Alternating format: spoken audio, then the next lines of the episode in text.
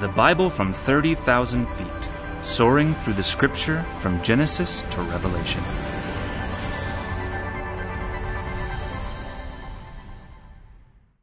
The book of Colossians. Let's turn there.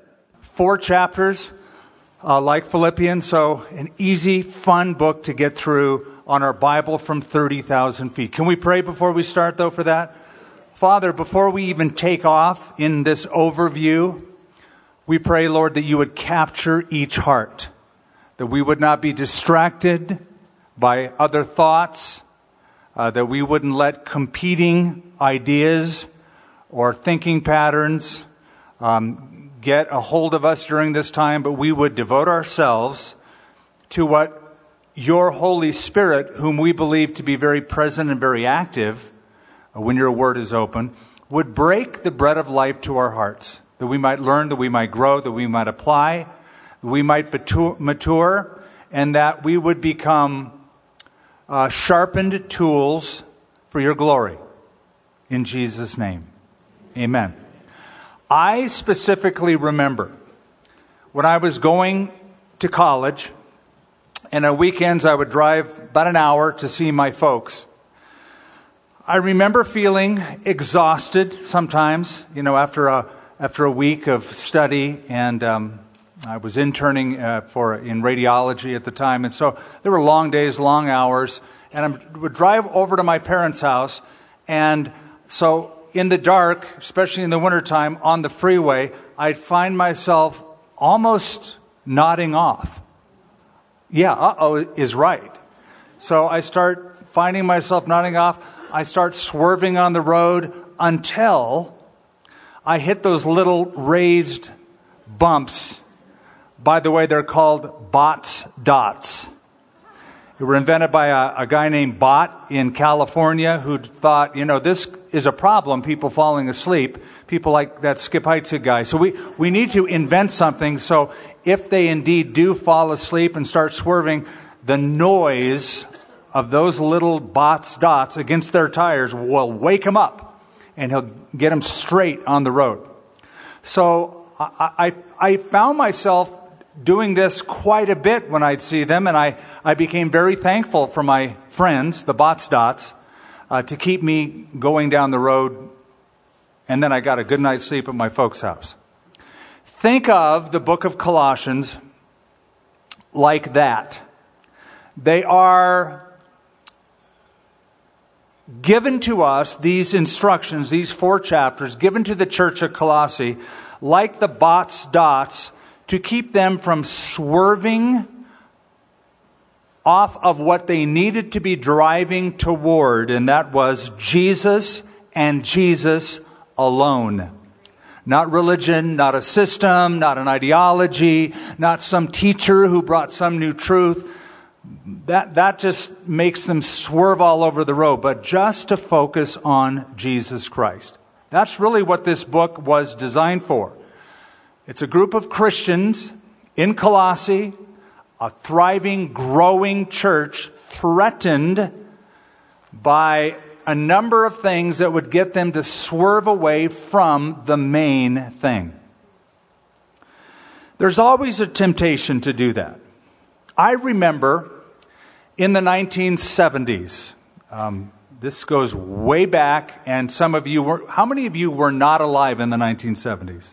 Okay, so now I'm speaking to you about ancient history. so when, when I came to faith in Christ, which is 1973, I remember uh, during this period of time that historians called the Jesus movement. It was like a revival on the West Coast. That we were, we were, I mean, we, the, the, those involved in this thriving young church, uh, at Calvary Chapel, Costa Mesa, were being sidelined, uh, minimalized by the, by the traditional church, the denominational churches. And uh, there were news articles about it and, and their comments on us because they didn't understand how can a bunch of young, smelly hippies ever have a real relationship with God that's worth anything, especially uh, something that will make a difference in this world. So uh, it was the Jesus movement. We were all excited about Jesus, Jesus, Jesus, Jesus. So I remember reading an article in either Look magazine or Time magazine or maybe even a local Orange County newspaper that was talking about our church and our movement. And one of those denominational church leaders tried to minimize what was going on and said, and I'm quoting, well, comma, all they have is Jesus. Meaning us, all they. All we have, all they have is Jesus. I remember reading that and I, I considered, try to figure out what did he mean by that? And, and, but I, I didn't know because I couldn't get into his heart, but I walked away from the article going, what else do you need but Jesus? All you have is Jesus. Good. If all you have is Jesus, then you have all you need. So, the Colossian church had Jesus. They were following Jesus. The fulfillment of Old Testament prophecy, the Jewish Messiah, the largely most of them were Gentiles. Paul wanted them to know don't swerve. All you have is Jesus, and all you need is Jesus. Now, having said that, there's a reason he said that. There was a belief system, let's call it the Colossian heresy, for lack of a better term. The Colossian heresy was sort of a hybrid belief system from a number of different strains that were causing these people to swerve off the road. Part of it was Jewish legalism. We've confronted that before, like in the book of Galatians, book of Acts. Um, you have to be circumcised and keep the law of Moses to be saved. You remember how Paul dealt with Jewish legalism. So part of it was Jewish legalism. Part of it was Gnostic mysticism. Ever heard of the Gnostics? Some of you have. If you haven't, hold that thought. I'll explain it in a minute. So part Jewish legalism, part Gnostic mysticism and part um, um, religious asceticism. What that is, is uh, a person who believes if I deny myself certain pleasures in life, certain things in life, God will like me more, love me more, I'll be closer to God. That's asceticism. So I'm going to treat myself harshly and I'm going to do harsh things, and, and that proves my love. Really, it's done for pride because you see how harshly I live and treat myself. Ooh, that guy's holy. And that's what, really what I want you to say or think. So that is asceticism. Legalism, we understand. We saw how Paul dealt with it. Now, the Gnostics, I mentioned Gnostic mysticism. There was a belief system from later Judaism and early Christianity known as Gnosticism, from the Greek word gnosis or knowledge. Uh, they believed that, uh, uh, I won't tell you all that they believed, but just enough to get through this book. They believed that uh, everything spiritual was good, everything material was evil. Material, anything in the material world was evil. Um, so, because the material world is evil, God could not have created the material world. Because He's good, why would He create something that is inherently evil? So, uh, they also denied the deity of Christ. Uh, he wasn't uh, God. He wasn't. He was a human being, and deity came upon him and then left him. But um, uh, some of the Gnostics believed that Jesus only looked human, but actually was not. It was a phantom. Because Jesus, some thought, was indeed this perfect, wonderful being, and if he was, he couldn't be uh, in a material body. So uh, he would walk on the sand but not leave footprints. They just made stuff up like this. It was just this mystical, weird thought. So the Gnostics believed that God didn't create the material world. God is perfect, but there were emanated beings or beings that God created. Um, several of these lesser gods that God created, and eventually, God created a being that was so far from God, it didn't even know God, and it was that deity that created the material universe. That belief system was quite prevalent, and it was starting to infect the churches. It becomes really prominent when John writes 1 John, 2 John, and 3 John. Now, I'm sort of setting that up because some of the language in this book lends itself to that kind of an explanation. Okay, here's the thing about Colossae Paul never visited that, the town, as far as we know. He did not start the church in that city. But he did go to a place called Ephesus. We talked about Ephesus a couple weeks ago. In Ephesus, he spent, if you remember, three years there. And while he was in Ephesus, that whole region heard the gospel. Included in that region was the town of Colossae. Now, Colossae was a hundred miles inland from Ephesus. It was part of the area known as Phrygia in the Roman area of Asia Minor. And uh, located in a beautiful valley called the Lycus Valley. I had the opportunity to visit that area at one time, a couple different times. But Paul never visited there, but while he was in Ephesus, it is believed that somebody from Colossae came to visit Paul in Ephesus while he was teaching for three years in the household of Tyrannus, the school of Tyrannus. And it was a guy by the name of Epaphras. Epaphras was from Colossae. Epaphras listened to Paul, latched on to the gospel, went back as a transformed man, let's just put it in modern terms, started a Bible study in his home, and it grew, and that became the church. He became the, the founding pastor. He's mentioned here. So he was with Paul for a while in Ephesus, goes back to Colossae. That's how the church started. But because of the Jewish legalism, Gnostic mysticism, and religious asceticism that is already infiltrating the church of Colossae, he goes now to visit Paul in Rome. Remember, Paul is in prison in Rome, right? He writes four prison epistles um, Ephesians, uh, Philippians, Colossians, and Philemon. He goes there around between 60 and 62 AD. Let's just say 61. Cut it in the middle and tells Paul, Paul, we got some problems. This is what people are believing. So he writes this letter to give back to Epaphras to take it back to Colossae. So that is the background of this book. There are four chapters. You could divide the book, as I have, into four, though not precisely by the chapters, but there are four sections. And, you know, I never liked, um, personally, the way the Bible is divided. I've told you before that the Bible chapters and verses are not inspired. The text is, of course. But much later on, like 1227, when Stephen Langton, Archbishop of Canterbury, said, We got to make it easier for people to, to get through their Bible. So he came up with, with numbers of chapters and numbers of verses. Sometimes he, he did a great job. I mean, who am I to, to, to ditch the Archbishop of Canterbury, but here I am doing it.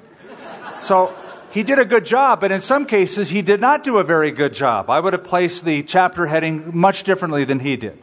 So there are four um, sections uh, or, or, four themes, the way it is divided, though they're not precisely by chapters, but, but sort of around them, and I'll explain them as we go. First is the personal, second is the doctrinal, Third is the practical, and fourth is the relational. That's how I've divided the book. So the book begins uh, in chapter one with um, personal intercession. Uh, now, I'm, I'm saying that generally. When Paul wrote most of his letters, he would have an introduction, and then he would have a, a prayer uh, for them. He would let them know what he specifically has been praying for for that church, as he does here. So, Paul, an apostle of Jesus Christ, by the will of God, and Timothy, our brother, to the saints and faithful brethren in Christ who are in Colossae. Grace to you and peace from God our Father and the Lord Jesus Christ. We give thanks to the God and Father of our Lord Jesus Christ, praying always for you. Now, he didn't just say, I'm praying for you, God bless you. He says, This is what I'm praying for you. Since we heard of your faith in Christ Jesus and of your love for all the saints, because of the hope which is laid up for you in heaven, of which you heard before in the word of the truth of the gospel, which has come to you as it has also in all the world and is bringing forth fruit. He had never been there. He had only heard of the fruit that was being born in that area because the seed that Epaphras planted in fertile soil. It was bearing forth fruit. And he said, It is bringing forth fruit, as it is also uh, among you since the day you heard and knew the grace of, the tr- uh, of God in truth, as you also learned from Epaphras, our dear fellow servant who is a faithful minister of Christ on your behalf, who also declared to us your love in the Spirit.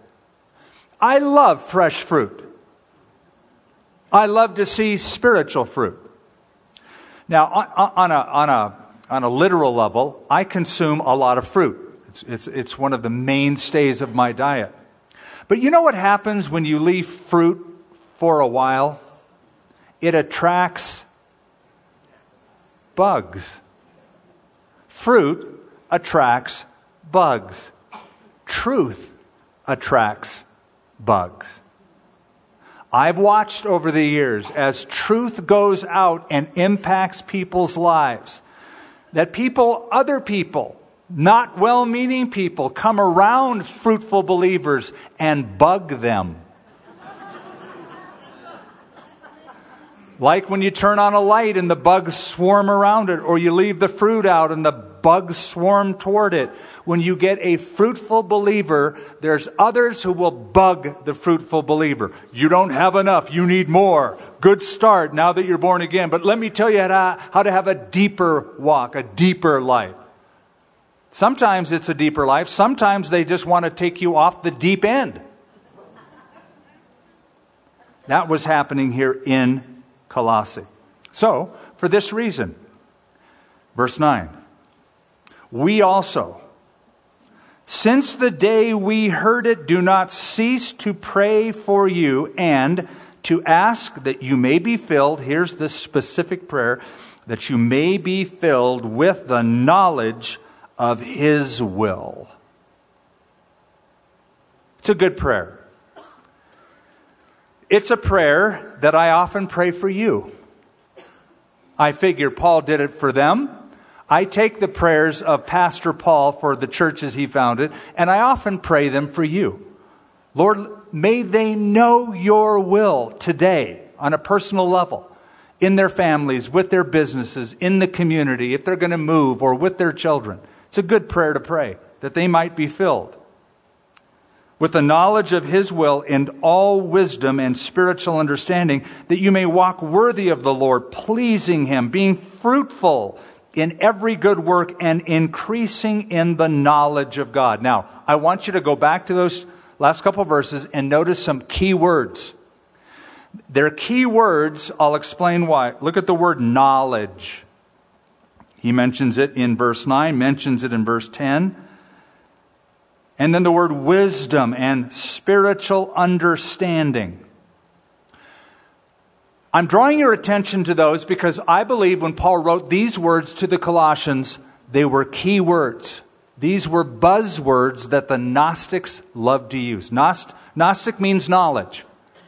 And they believed they had a, they, they had tied into, tapped into a deeper knowledge a certain kind of wisdom, certain kind of understanding. And if you could be initiated into Gnosticism, you too could have that knowledge and wisdom and understanding. So Paul is using terminology that they, the Gnostics, have taken from Christianity and reapplied it to their own weird system. And so Paul uses these terms, I believe, uh, very intentionally. I've noticed something about Satan in general. Satan loves to use Christian vocabulary. The problem is he doesn't consult the Christian dictionary. He uses words that we use, but he means something different by them. The world loves the term born again. I can almost guarantee you when the world says born again, they do not mean what Jesus said in John chapter 3.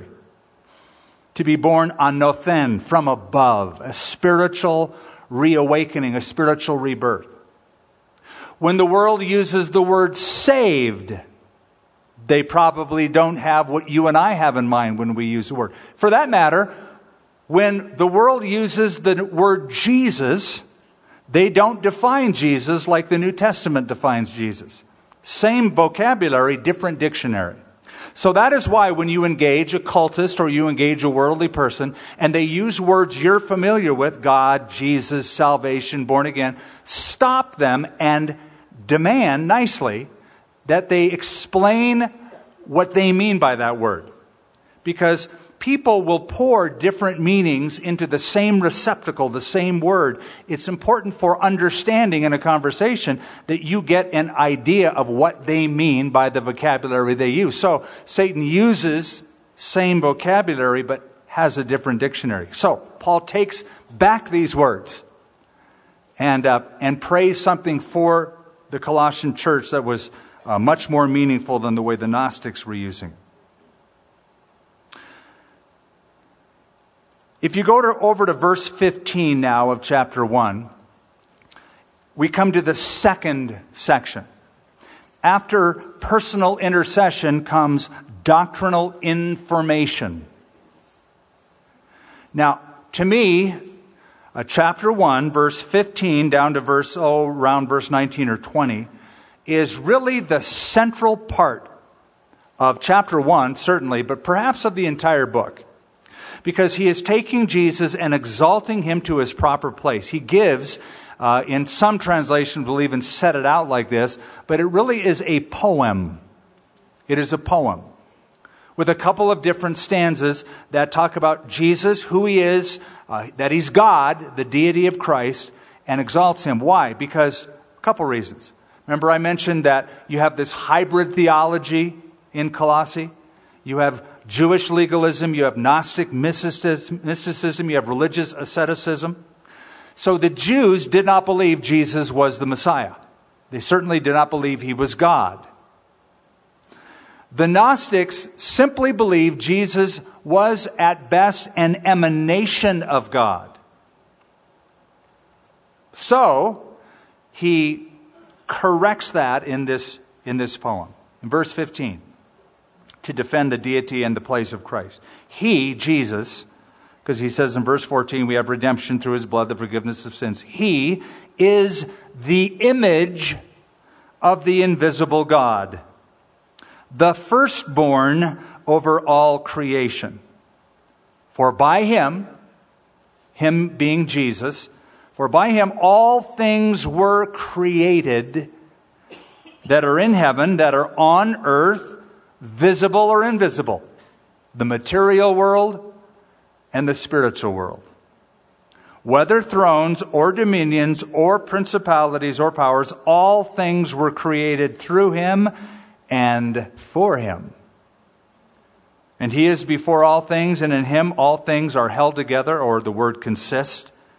And he is the head of the body, the church, who is the beginning, the firstborn from the dead, that in all things he may have the preeminence. Go back in verse 15 to the word image. This bothers a lot of people. He's the image of God. What does that mean? The Greek word icon. Icon. You know what an icon is, right? It's an image, it's a representation of something. The Eastern Orthodox Church uh, worships by looking at icons that they say tells the story or that even embodies um, different personages, including Christ himself. The word Paul uses for the image of God is the word icon, means copy, means representation. It could be translated exact representation or likeness. We have, um, we have manuscripts from Greek soldiers. Uh, one writing to his father saying, I have enclosed uh, an icon of myself icon, the word used here. That is, I've drawn a picture or I've included an artist's rendering of myself and sent it back to his father. So the picture, the portrait that was drawn, is an icon, a, a visible physical representation of himself. So Jesus is the icon of God, the representation, the manifestation. Jesus said, If you've seen me, you've seen the Father. Even though very separate from the Father, um, they are one, one in purpose, a part of the one true God. Now, um,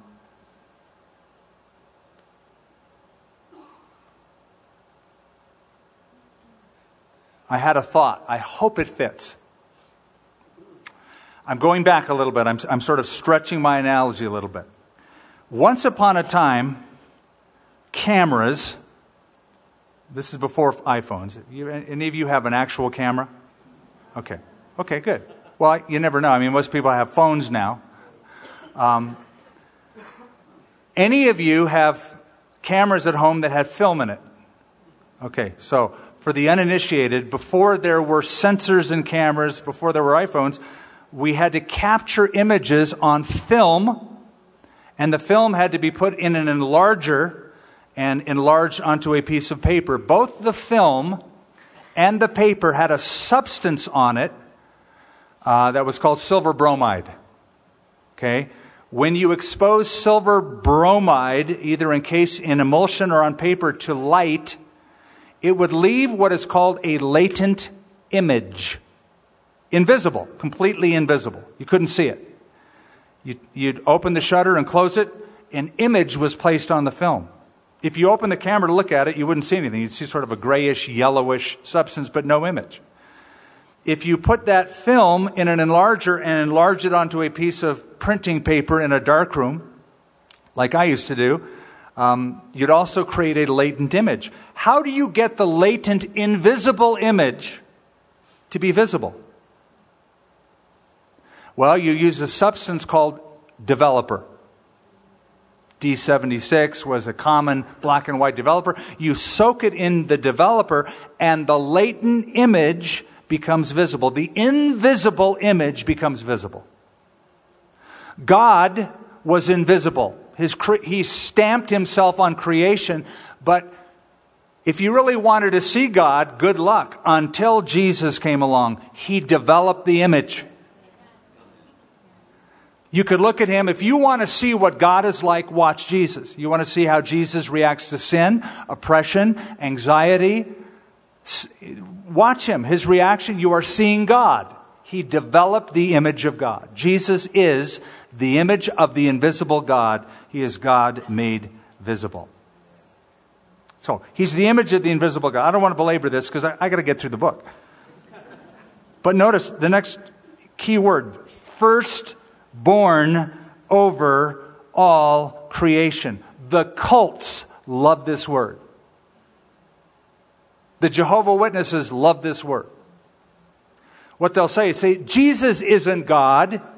He's God's firstborn. He's born. Well, they would only say that if they didn't understand A, the concept of primogeniture, I'll explain that, and the Greek language. The Greek language, firstborn, the word means is the, the Greek word is prototokos. And it means first in rank, first in importance, often. Now, sometimes it actually means first in chronology. Okay? So, so for example, Joseph had two sons. Any, any of you remember his firstborn son, the one that came first? Manasseh. Manasseh was born first. He was the firstborn, right? The secondborn son, not the firstborn, the secondborn son was a guy by the name of Ephraim. So you got two sons, firstborn Manasseh, secondborn Ephraim. But then you get to Jeremiah 31, and God says, For Ephraim is my firstborn. Meaning, I have taken the second one born chronologically and moved him up in rank or status to be number one. So, though it means first in chronology, it often is a word, prototokos, to mean first in rank, first in importance, first in order, the highest ranking order. So God can say of somebody born second, I'm making him my firstborn. He's important in rank. That's the word prototokos. Um, God uses the word in uh, the book of Exodus to speak of the children of Israel. And if you were to read a Greek version of that, the Septuagint version, it would use this term. I, I have called Israel my son, my firstborn. Now, they weren't born from God like you, you and I know natural birth. God is giving them the highest rank of all the peoples that he would ever make a covenant with. Israel is my firstborn. Psalm 89 uses that word, firstborn, to refer as a prophecy to the coming of the Messiah. I will make my, him my firstborn higher than the kings of the earth. So it's about first in rank and importance, not, well, see, he's never God because he was born. It just means he is first in rank or priority.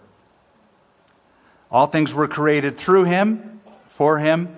He is before all things, and in him all things consist. Now, notice this. He's before all things. So it's not like he was born first and he's not God. He's before all things. So go back as far as you want and put your peg there, and Jesus will step out of eternity to meet you there. Jesus is the only person who ever lived before he was born. Before Abraham was, I am. I am. In the beginning was the Word. The Word was with God, and the Word was God. All things were made through him. Without him, nothing was made that has been made. So, he is before all things. In him, all things consist. They're held together. He holds the universe together. And he is the head of the body. So, he's saying Jesus is number one because he created everything. He is God's highest in rank and order. And uh, not only is he before everything, not only does he hold everything together, but when it comes to this people on the earth, he is the highest. He's the head of the body, the church, who is the beginning, the firstborn from the dead. Meaning, again, the highest rank from the dead. Didn't mean he's the first person who ever was raised from the dead. There were plenty of people in the Old Testament that were raised from the dead before Jesus ever came on the scene. So again, the, the term prototokos, firstborn, highest in rank, highest in order, most important one ever to be raised from the dead, that in all things he might have the preeminence. Makes logical sense. If he is the originator of everything that exists, if everything was made through him, if he pre existed before all time, before anything ever, if he's the head of the church, then of course he should be number one. He should have the preeminence in everything else. So he's directly attacking Gnosticism, directly attacking uh, mysticism, directly attacking asceticism by these comments. So he's the head of the body of the church who is the beginning, the firstborn from the dead, that in all things he might have the preeminence. All of that to say, Jesus Christ is not some second rate emanation. He is the first rate revelation of the invisible God. He makes the invisible God visible. Uh, that, that's the punch. That's, that's the sense of this. Um, and I'm, I take you over now to chapter 2, still dealing with doctrinal information. Uh, I want you to know, verse 1, what a great conflict I have for you and for those in Laodicea, a neighboring area. For as many as have not seen my face in the flesh, we never met, I didn't fi- found that church. I didn't start that church. I've never visited you before, but, but I, I love you. I have conflict for you and for the Laodiceans, that their hearts may be encouraged, being knit together in love, and attaining to all riches of the full assurance of understanding, to the knowledge of the mystery of God. You can see those buzzwords again. Both of the Father and of Christ, in whom, in Jesus, are hidden all the treasures of wisdom and knowledge. I want you to see the importance of this with the background of Gnosticism. Oh, you, you have to buy into our philosophy. If you do, you'll get wisdom. If you do, you'll get knowledge. Paul says, mm, don't need that. In Jesus are hidden all the treasures of wisdom and knowledge. Or if you have Christ, you have everything you need. Now, this I say, lest anyone should deceive you with persuasive words. Go down to verse 8. 8. Beware lest anyone cheat you through philosophy and empty deceit, according to the tradition of men, according to the basic principles of the world, and not according to Christ. For in him dwells all the fullness of the Godhead bodily. Another very key word the Gnostics used was pleroma. By the way, I don't know if you research this stuff like I do, but there is a neo Gnostic movement today. And modern day Gnostics believe in this. They believe that God, the gods, came from the area called pleroma, the fullness. They came from the fullness. And they have a whole a theology based on this. So Paul uses that Greek word, pleroma, fullness. In Christ dwells all the fullness of the Godhead in bodily form. Again, foreign to the Gnostic thinking. God, who is perfect, would never dwell in bodily form because it's evil. Paul says, no, it's not. It became evil by sin, but God created it. It's good. In him dwells all the fullness of the Godhead bodily, and you are complete in him. Go back to that comment I read in the newspaper. All they have is Jesus. You are complete in him. I read that article and I thought, well, do I need more than Jesus? It says all you have is Jesus. I wish I'd have just read this verse right after that article. And you are complete in him who is the head of all principality and power. Now, here's the thing about Gnostics. And here's the thing about cultists, for that matter be they Mormons or Jehovah Witnesses or a number of other cults that call themselves Christian. They're not out to win souls. They're out to wrangle the saved. They're out to wheedle their way into existing church assemblies and come alongside well meaning, born again, on fire Christians who are growing in their faith, and they put their little arm around them and say, You're off to a good start, but you need more, and I, I have what you need. That's, that, that's, that's sort of the approach of, of cultists. We've, I've seen it for years. So they're not out to just say, let me, give me a good old fashioned pagan just a straight up atheist or agnostic, let's begin there and win them to Christ. No, they want to take people who have a bent towards spirituality, like y'all, and draw you away into their belief system. So that's why Paul says uh, three times really in this chapter beware lest anyone cheat you. Now, the more ignorant a person is of Scripture, the more susceptible they become to false teaching.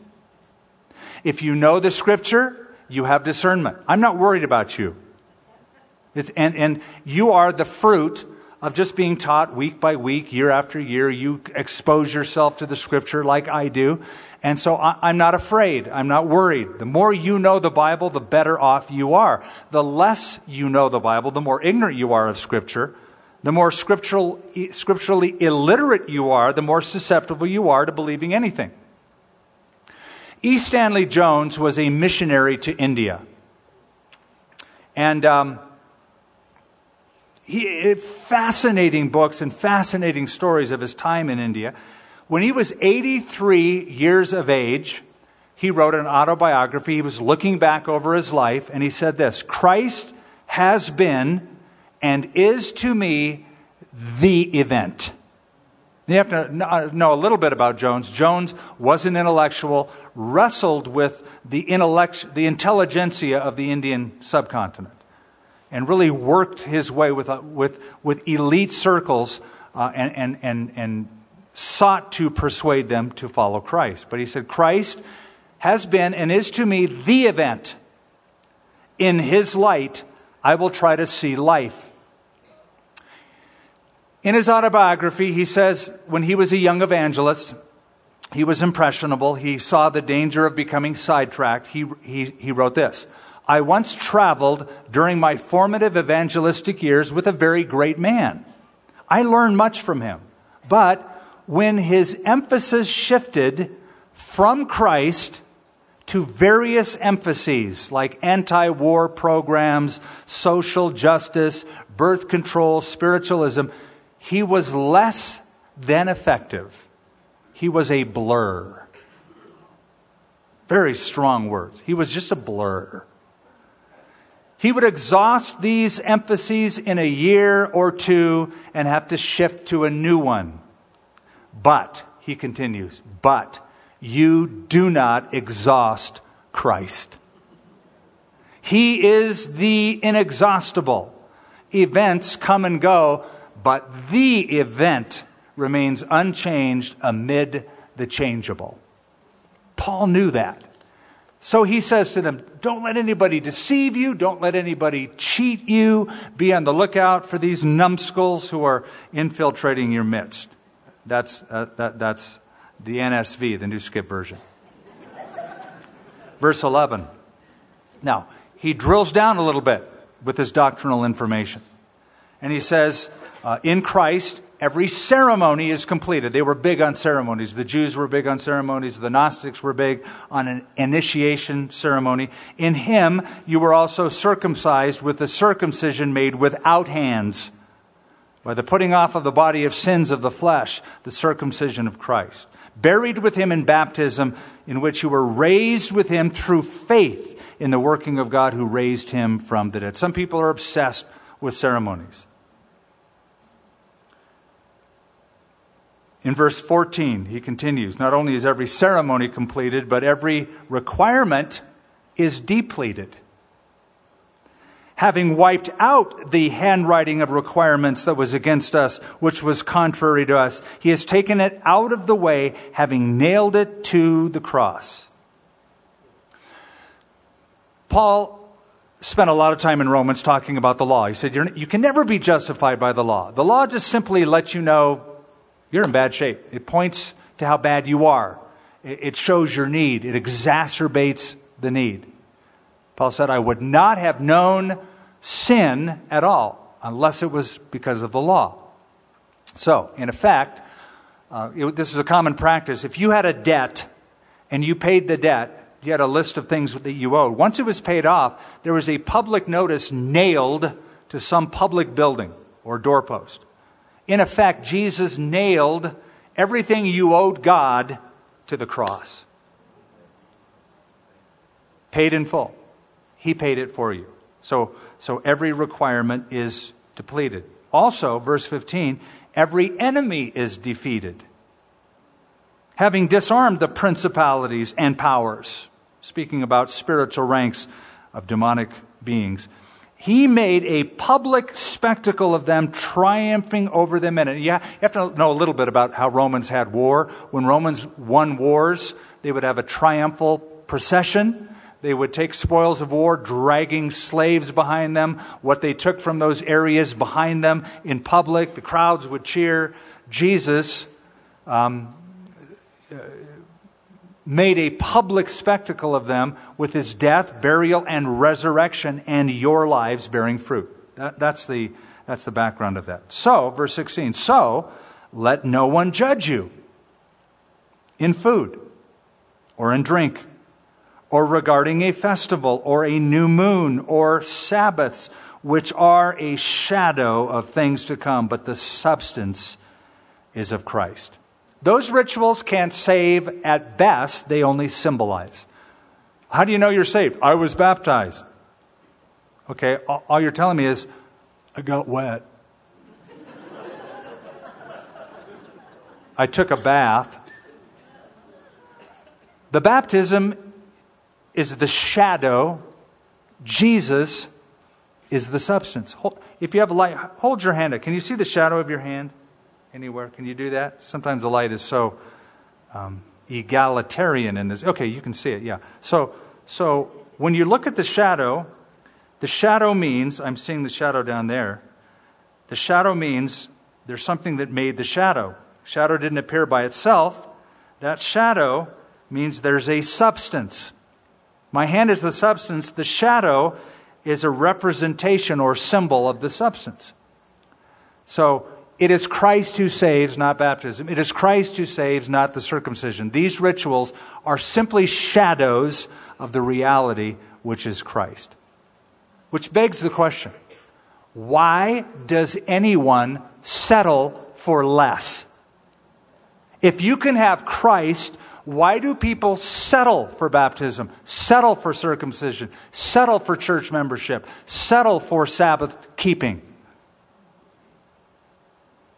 I think I know the answer. Mankind is incurably addicted to working for his own salvation. I think that's the reason. I think there's something in us that we surely I can do something to contribute to my eternal well being, my salvation. Yes, there is something you can do sin. You've already done that.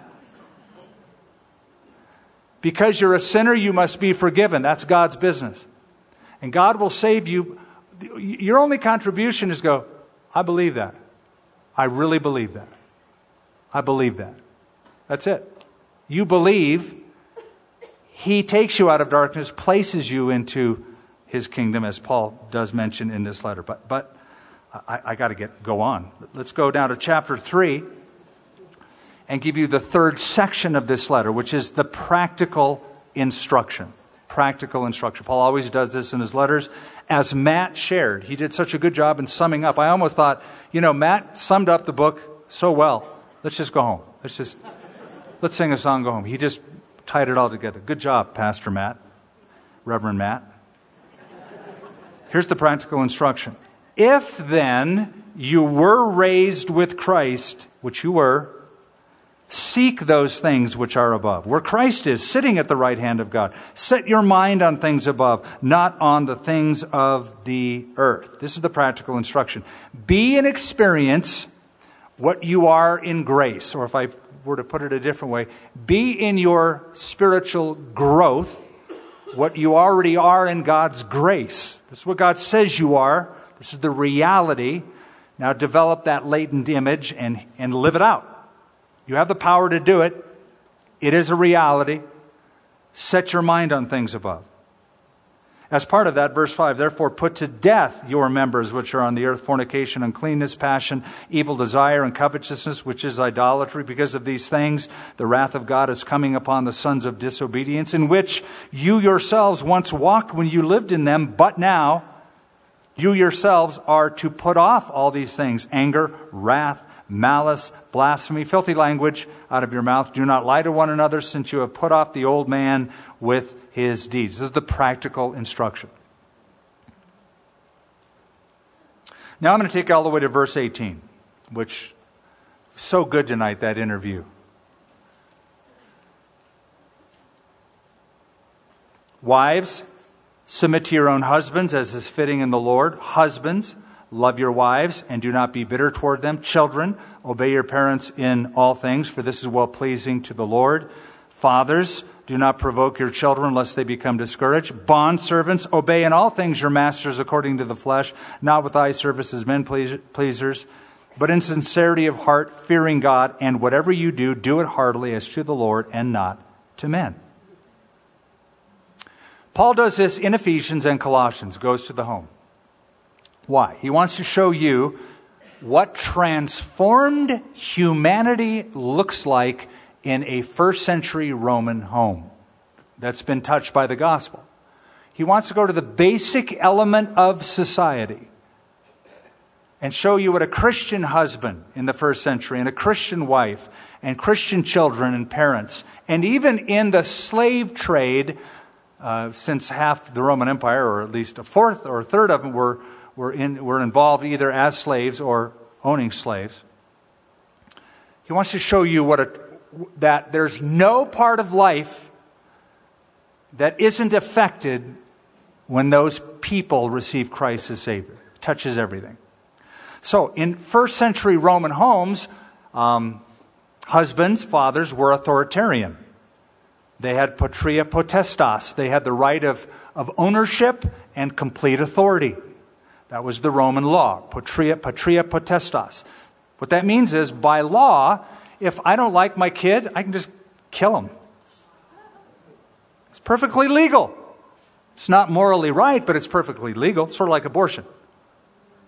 It's legal, it's morally wrong, but you can do it today.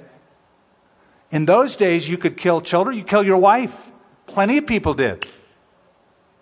They had an authoritarian rule, but Christian husbands should love their wives. Christian wives should allow their husbands to bear the brunt of responsibility before God and submit to Him because that husband has to submit to God. He sees the authority of God, uh, the Son, Christ. Uh, the, the, the husband is head of the home, calling the shots, but responsible before God. The wife in loving submission to her husband, children, etc., all the way down to bondservants. So no part of life is to be unaffected. The point of all of these, for all of these people, all these roles, if you're a Christian wife, Christian husband, focus on Jesus right? He's preeminent. If he's preeminent as creator, if he's preeminent over the church, then he should be preeminent in your marriage, right? That, makes sense. See where he's going with the, the practicality of this? Um, uh, that, that's how he works his way all the way down to the practical. I've known um, skilled carpenters. I am not one, that's why I have to say I've known them. And I've watched somebody who's really good at their trade they can hold a nail. They don't even have to, you know, I have to go like this till it stands up. Then I can start hammering. They can hold it, get the hammer back, let go of thumb and forefinger, and drive the nail, sometimes one hit, all the way down. I bet you can do that, Sam. All the way down.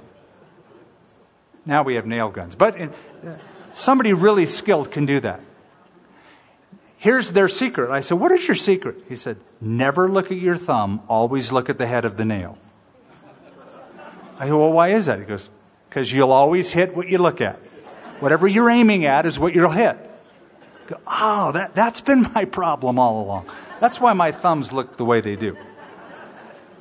Well, there, there's a great analogy that. Aim at Christ in your marriage. Aim at Christ in your ministry. Aim at Christ in your parenting. Aim at Christ in the workplace. Live to please Him. You don't have to worry about, am I spending too much time on social media while they're paying me at work to do a job? You'll sort that out because you're aimed at pleasing Him, not, not the boss, not with eye service. So, so that, that is his theme in the letter. And we come now to the final section in chapter 4. Um, which is relational interaction. Now, beginning in verse 7, uh, he lists 11 people, 11 associates that were part of his ministry. If you ever see a successful ministry, it's not because there's one talented guy or gal, but he or she has managed to get a whole lot of skilled people around him or her. Paul was brilliant and Paul was effective, but Paul knew it's because he had a team and he would often mention them at the end of the letter. So he, he mentions several here.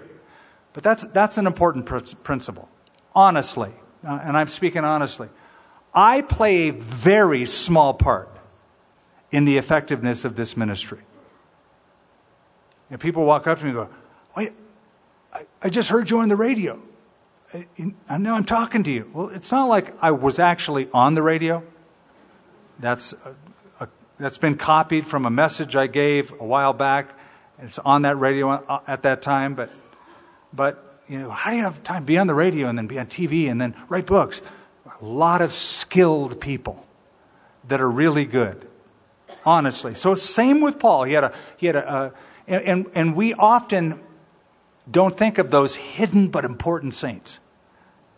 You've heard of Charles Lindbergh, but who was his mechanic? That was his secret.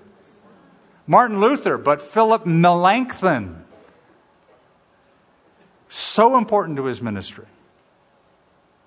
That, that, that's the principle with Paul. So, verse 7 Tychicus. Who?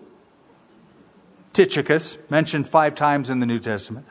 Who is he? He's a beloved brother, a faithful minister, fellow servant in the Lord, will tell you the news about me. I am sending him to you for this very purpose, that he may know your circumstances and comfort your hearts. Tychicus joined Paul on the third missionary journey, and Paul describes him as faithful. Somebody once said the greatest ability is availability. Tychicus was available to Paul, he was faithful to the ministry. Paul mentions him. Verse 9, with Onesimus, a faithful and beloved brother who is one of you, that is, he's a Colossian. They will make known to you all things which are happening here. I want you to remember Onesimus. I want you to remember it because his name will be explained to you in a book a little bit later on called the book of Philemon. Philemon was somebody who lived in Colossae. Onesimus was a criminal. Isn't that cool? You're going, no, it's not, not cool. Let me tell you why it's cool. Onesimus was a runaway slave, ran away from his master Philemon, ran to Rome to blend in. Paul found him, preached the gospel to him, led him to Christ. He's going to write a letter back to Philemon saying, Now he's your brother. Receive him not as a slave, but as a brother. Give him his freedom. So, I wish I could explain more, but I'm over time, so I'm going to keep going. Aristarchus, verse 10, my fellow prisoner, greets you with Mark, the cousin of Barnabas, about whom you received instructions. If he comes to you, welcome him. Mark was on, John Mark was on the first missionary journey. Uh, things got hard. He missed Mama. He left Paul and Barnabas. Said, "I gotta go home to Jerusalem." Went back home to Mama. Um, when the second missionary journey came up, Uncle Barney Barnabas said, um, Hey, let's bring John Mark. Paul said, No way. I don't want that little guy coming with us. It split Paul and Barnabas up over this guy. But eventually, in Timothy, 2 Timothy, he says, Send Mark. Uh, Mark is profitable to me. So there was a reconciliation. He is profitable to me. That's the John Mark. Um, I wish I could, I, I have some things to say, don't have time to say it. And, verse 11, and Jesus, who is called Justus, very different than the Jesus that you and I serve as Savior, know that Jesus, Yeshua, was a very common name a couple thousand years ago in Judaism. A lot of people named Jesus. These are my fellow workers, etc., etc. Verse 12 Epaphras, who is one of you, a bondservant of Christ, greets you always, laboring fervently for you in prayer, that you may stand perfect and complete in all the will of God. That's the guy who started the church. And, and, and he came to find Paul in Rome because of this Gnostic problem and mystic problem, and so Paul writes this letter. He's sending it back. Luke, verse uh, 14, the beloved physician. I want you to get this name. And Demas, greets you. Demas was an associate with Paul. Something happened to him. He did not end well. He started well. He didn't finish well. This is the case for finishing well. 2 Timothy chapter 4. Paul says, Demas has forsaken me, having loved this present world. Started well, was with me in my first imprisonment, but now he has left me, forsaken me, because this world has grabbed his heart and he's not willing to suffer with me for the sake of Christ because he wants the pleasures of this world. What a sad ending. And then for Paul to write that forever. The dude is like going down in history, in infamy. Demas has forsaken me, having loved this present world. And so, with that, we'll end the book. The salutation, verse 18 By my own hand, Paul, remember my chains, grace be with you. Amen. Let Demas be a kind of a lasting, lingering lesson. Um, you can have a veneer. You look like you're solid, but it's just a veneer. You're seeing a piece of wood and you go, ooh, that's solid oak. Mm, it's really pressboard. But it's got a nice veneer on it. Very, very thin piece of wood that looks like it's solid oak, but it's just, it's, it's a lot cheaper than solid wood sometimes as people, we can be veneer Christians. We're not very deep. Look good on the outside. With Demas, he looked good on the outside. He had a good veneer. He didn't stand the test of time. There was no endurance. Collapse in the Christian life is seldom a blowout, it is usually a slow leak. When somebody falls, I can't believe it. It's been there all along. It's been there all along. They're just good at the veneer. Father, with that in mind, we pray that you would deepen us, put us deep into soil so our fruit would be not, not just sporadic but long lasting. And, and those who are bearing fruit, may you bear much fruit. We know with that comes pruning. But Father, we invite that pruning, Lord, that we might uh, abide over the long haul and finish well as well as start well. In Jesus' name. Amen. Enough said. Let's stand and worship together.